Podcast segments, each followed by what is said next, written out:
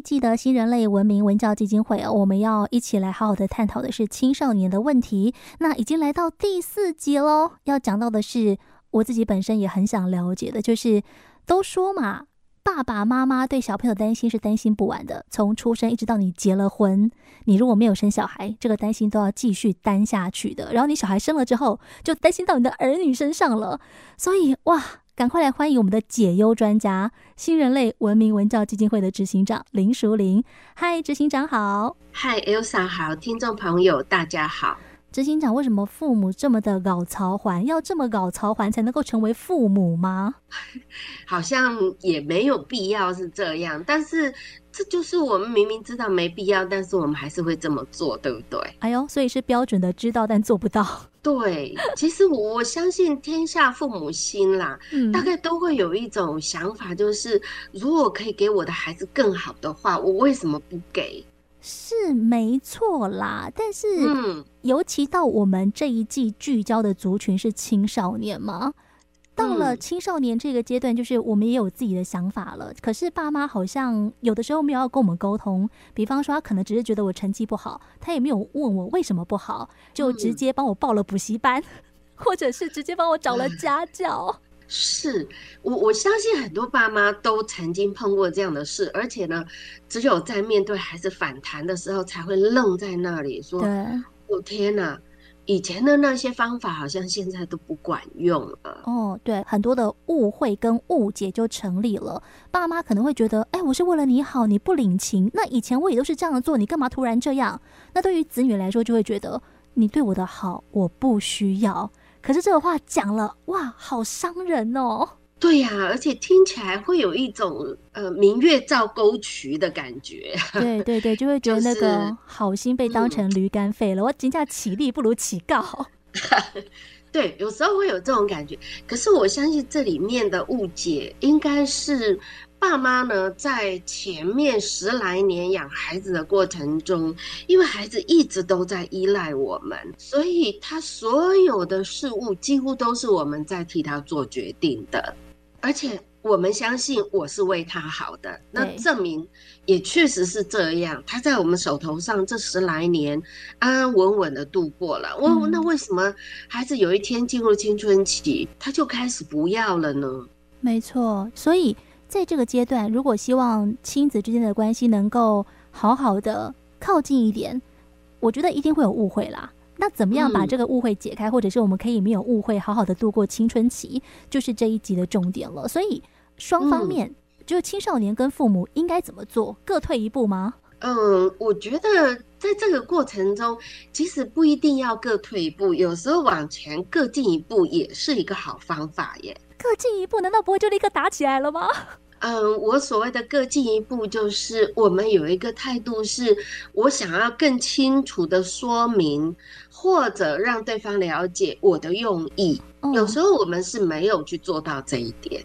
哎，这个有趣了，可以请执行长直接举个例子吗？其实说老实话，有时候孩子他们。嗯，面对很重的压力，或者是人际之间的课业的，或者是新环境的适应、身体的改变、成长，孩子有时候他会有一股想要舒压的那样子的冲动，或者是焦躁。哇，被执行长这样讲，大家有没有觉得青少年日子也不好过？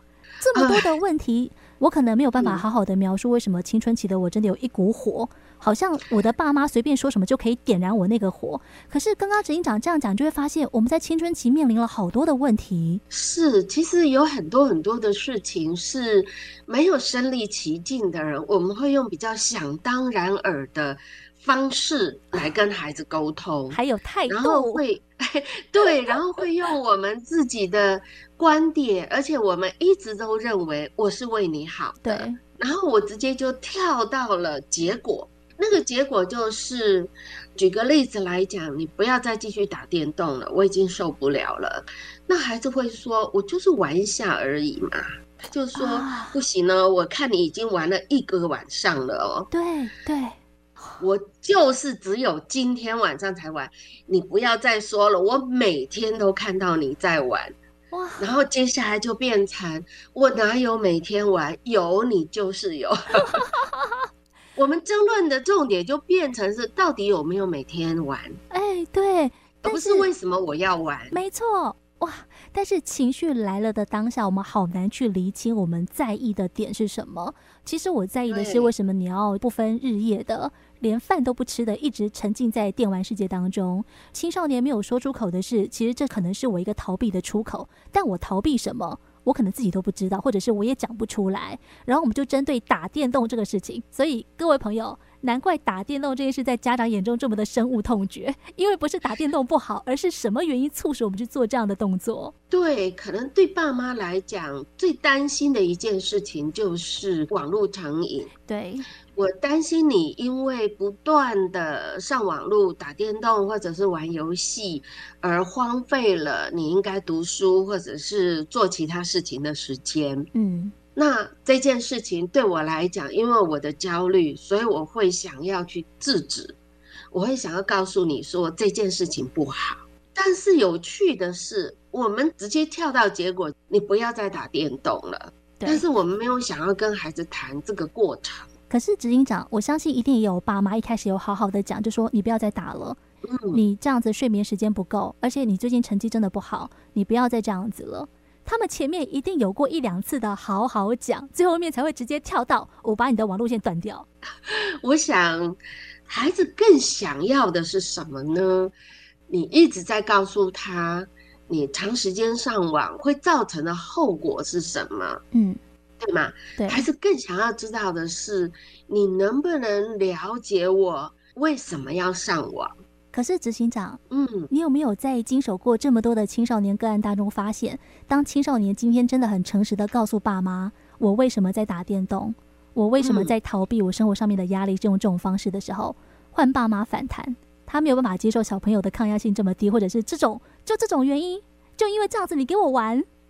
所以这个就是我们在前面有谈到这样的一个议题，不同世代的人，其实他的生活里面的脚本或者内容其实是很不一样的。嗯嗯、呃，我们家的小孙女一岁多的时候，她就会去点她爸妈的 iPad。哎呀，真的。好可怕哈、哦哦！这个是现在小朋友的技能哎，他们与生俱来，刚出生没多久就学会的技能，我都觉得好可怕。对，现在的孩子就是资讯的原住民，跟我们后来才努力的去适应、去学习 是不太一样的。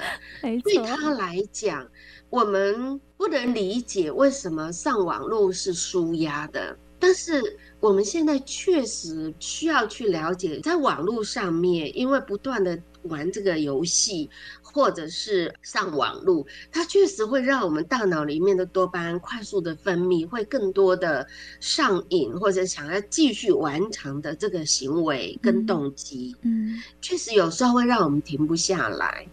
但是重点并不是你告诉他你不要这样，他就能做到的，对吧？嗯，对。他需要的是更多的协助，更多的被理解，而不是你给他一个答案。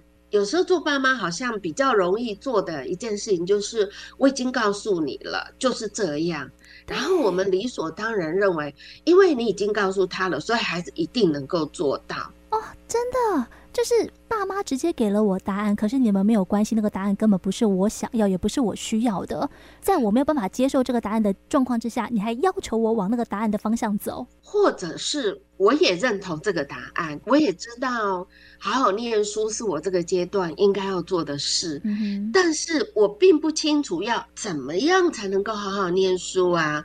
我也不知道除了打电动之外，有没有其他的方式可以帮助我舒压。哇，真的！比如说，爸妈说你可以去慢跑，那我也想啊，但是我会觉得我一个人跑很无聊。